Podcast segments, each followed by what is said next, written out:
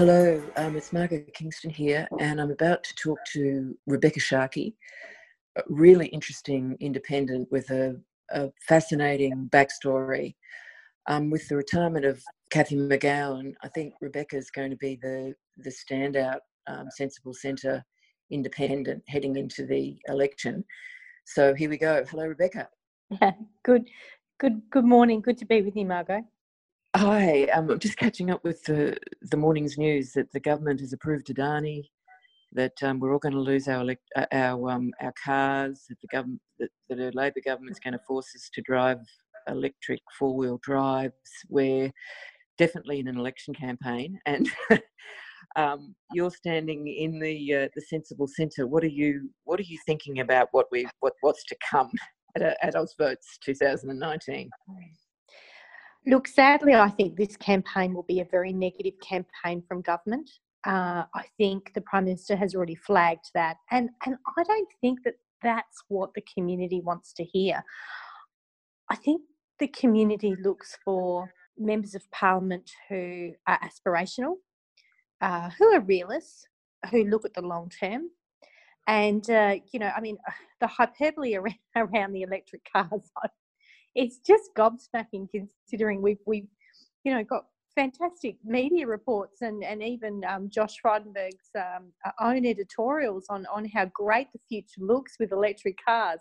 Um, but now we're we're supposed to be fearful of them, and I I rail against the pol- the politics of fear.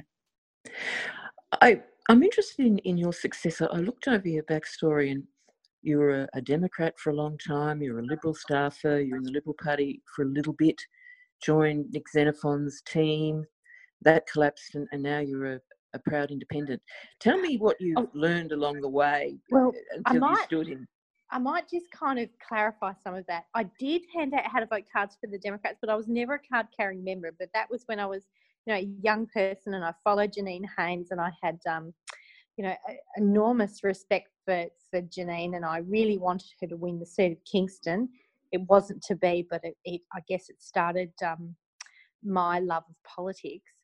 Um, I'm seen as an independent, but I'm part of Centre Alliance. I, I guess my community sees you. Centre Alliance is the former name for Nick Xenophon uh, team, um, but you know we need to do more to sort of lift the profile of our name. As I as I think um, it, it's hard for people to transition the name to the two. So while while we all um, can ha- have the opportunity to vote independently within the team if we don't support a particular piece of legislation.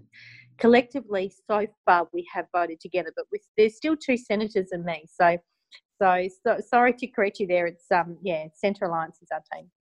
I'm very interested in in this idea of having an alliance rather than a party, because it seems to me that with the the rise, cross fingers of, of centrist independents around Australia, that we might see what you've pioneered in, in South Australia mm-hmm. becoming national, that there'll be core issues you come together on, but you'll have the freedom to dissent and vote another way if that's what the needs of your electorate require?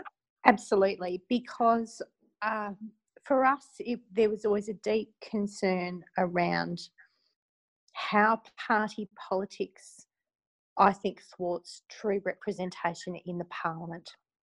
So, yes, I've got the strength of a team, but I also have the flexibility and freedom to authentically represent my community and to vote how I believe my community would, would like me to vote on a particular issue. Um, so far, though, we've been quite fortunate that the three of us in the, you know, so um, Rex, Patrick, uh, and uh, Stirling Griffin, I, you know, we, we've talked out any differences that we've had with respect to legislation. And so far, we've, we've voted um, the same uh, in both chambers, um, but we do provide each other with that freedom mm. should we not want to.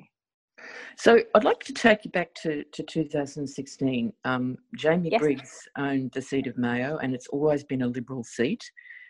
Somehow, some way, you got a six, he, he suffered a 16% swing on primaries, and, and you won that seat by the extraordinary margin of 55 45. So, so, what happened there? And tell us the secret of your success.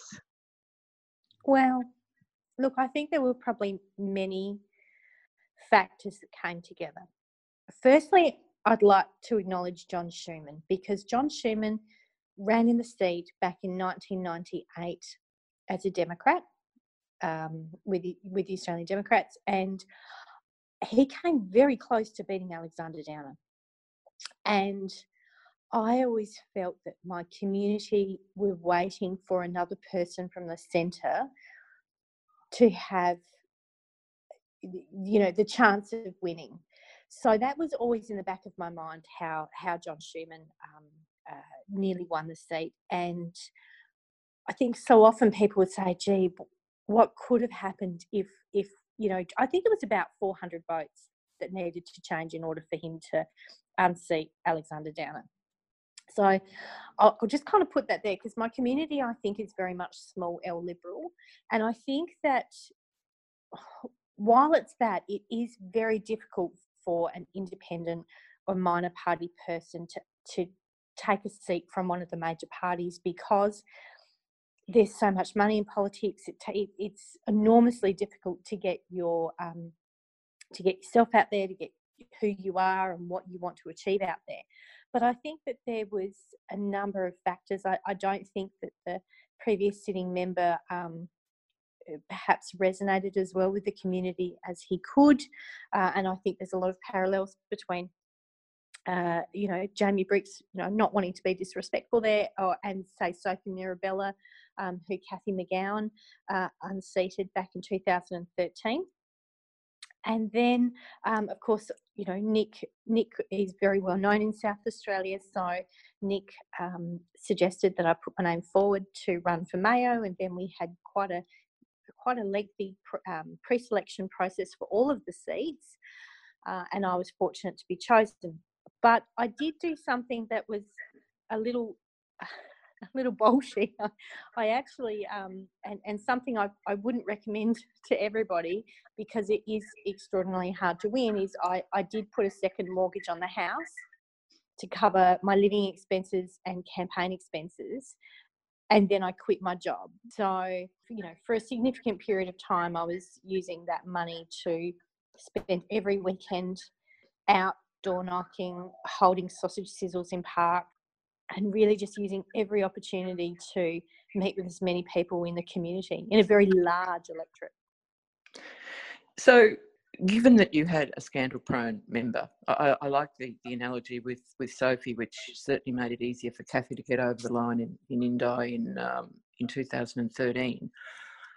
The Liberals must have been confident that they would be able to win that seat back in the by election. Just, you know, a bit of ancient history, you got caught up in the eligibility crisis and had to go to um, that Super Saturday by election. They put up what I would call, who I would call a hard right candidate, um, Alexander's daughter, who lived in, in Victoria, member of the IPA, but had enormous backing. And yet you increased your margin by 2%. So take us through that. How did, how did that mm-hmm. happen? How, how did you come to be solidly established as the, as the owner of that seat? Well, I don't think anyone's the owner of a seat, and and you know we're about to go through it all again, and every election, you just don't know what's going to happen. I've tried very hard from the 3rd of July 2016 to prove to the people of Mayo that they made the right choice. And I knew from my time in politics, and you talked about how I worked in the Liberal Party, that um, not all members, but some members, you only see them at election time. And I was determined never to be seen as that member. Um, in fact, I've even had emails where people have said, "We actually just see too much of you. you need to you need to go and you know make sure you spend more time with your family." Um, but I do. Since that time, I've worked 70, 80 hours every week, um, and there's not an inch of my electorate I don't know. There's not a back road I don't know, and I I I do it because I I just genuinely love the community that I represent, and you never know how long you have the job for. So I've tried to make every day count for two in it. And I think that people appreciated the work. We've been able to achieve an enormous amount in the community Um, and it's a different style of politics. I think uh, I think people have really enjoyed being part of, you know, community forums right across the electorate. In total, um, we've had close to 40. Well, we have we've had 40 community forums across the electorate, uh, and uh, and it's about continual engagement and and rather than representing a party, it's making sure that you're truly representing how your community um, feels on a particular issue in the parliament, but then also advocating for needs in the community at a grassroots level. One of the things that intrigues me about the the rise of the independents is every side of the debate has to sort of give up a little. Like you, your blue progressives have to give up a little, and your your red progressives have to give up a little, and you, you it, it seems like a genuine attempt to find some sort of acceptable community consensus, which is a completely different way to the way adversarial politics uh, plays the game. Yes, um, and it is. It's about it's about finding a good compromise with a lot of legislation down the centre.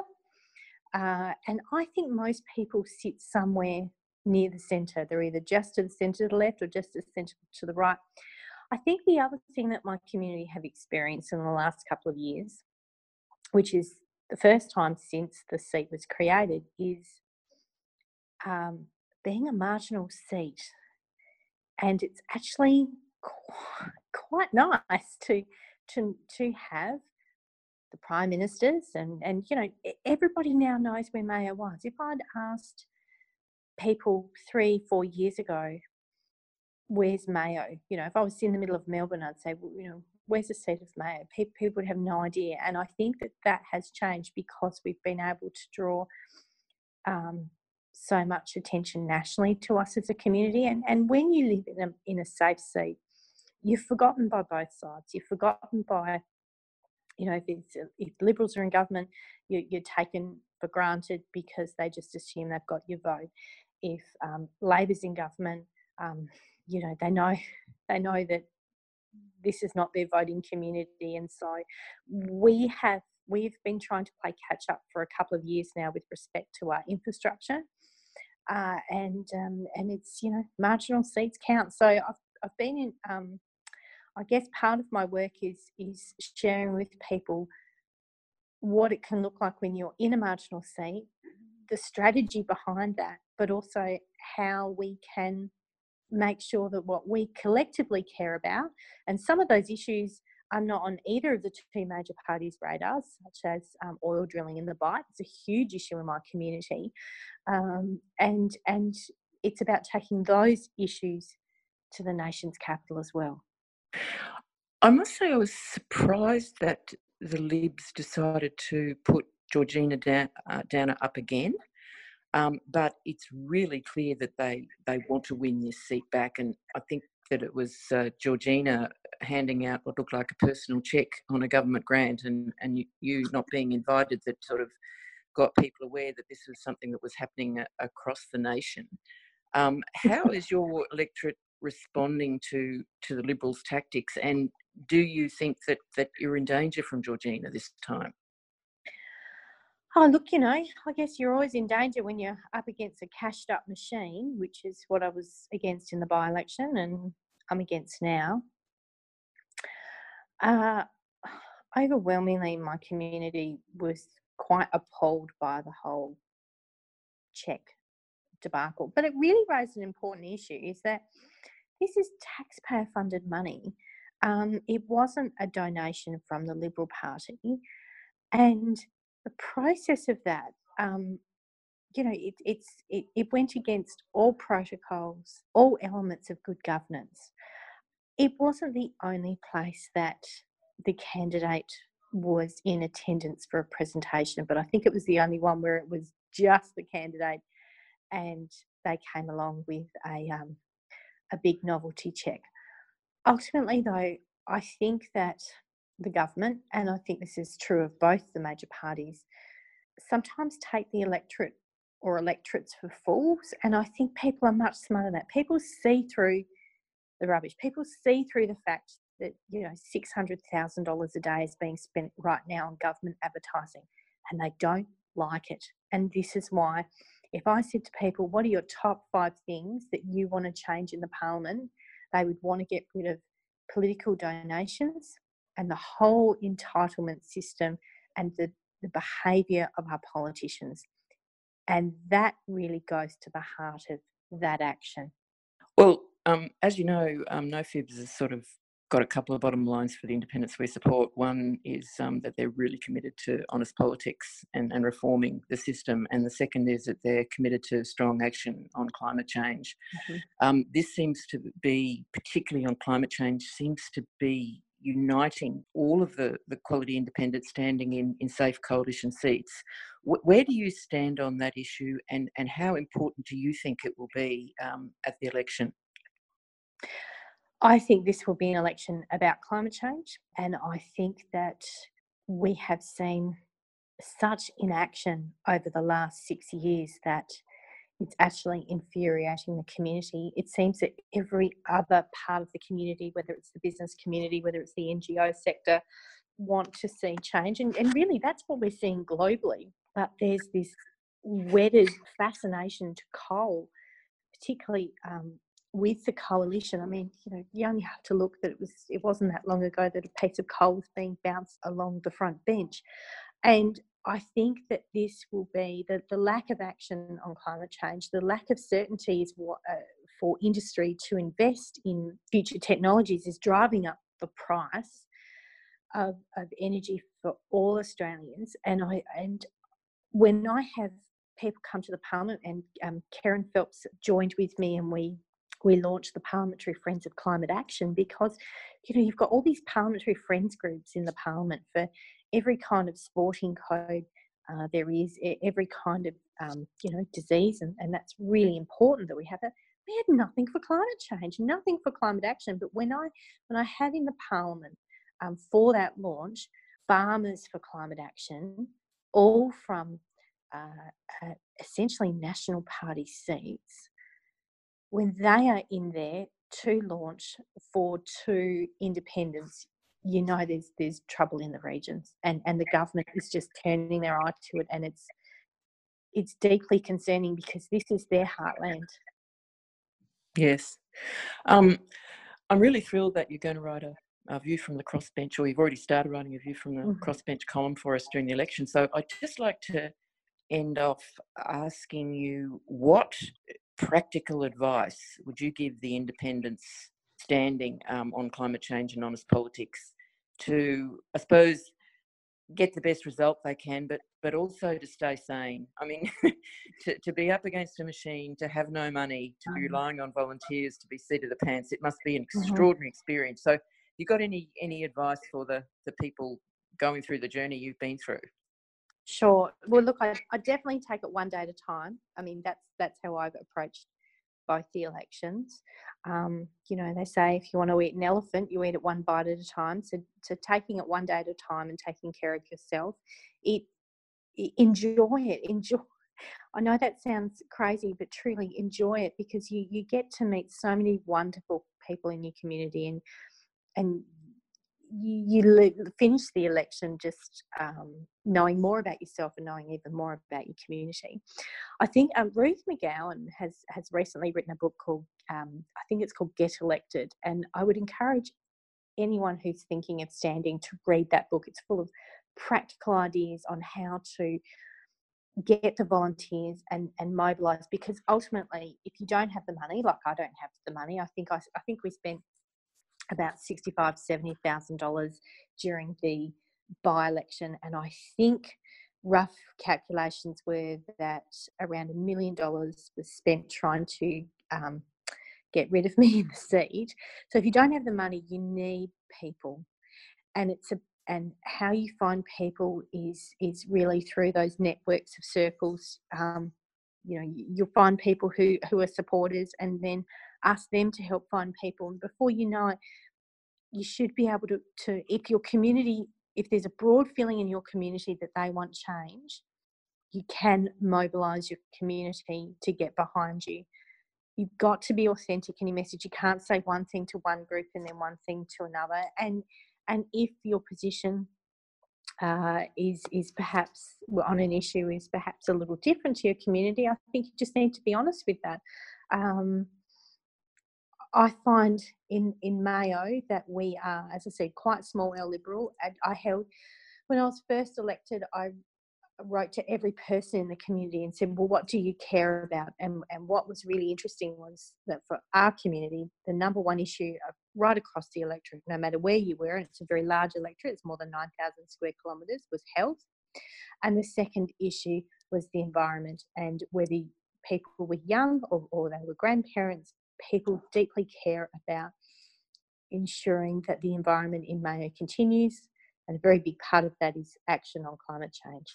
So I think um, it's, it's it's not a fringe issue, and I and I, I feel though that there are people um, uh, on the government side who see this as a fringe issue and who themselves don't accept the science of climate change. So I'm a very big believer in evidence based policy, and the best thing that any candidate can do is be well read on issues and have the evidence before them. You make a very powerful argument when you can point to, you know, the the report, recent report on the Nindi fish fish lake, um, uh, sorry, fish kills, or or you can um, refer to um, AEMO reports. You know, if, if you have got the evidence in front of you, you can um, articulate and prosecute your argument. I think quite well, and that's what I would encourage candidates to do.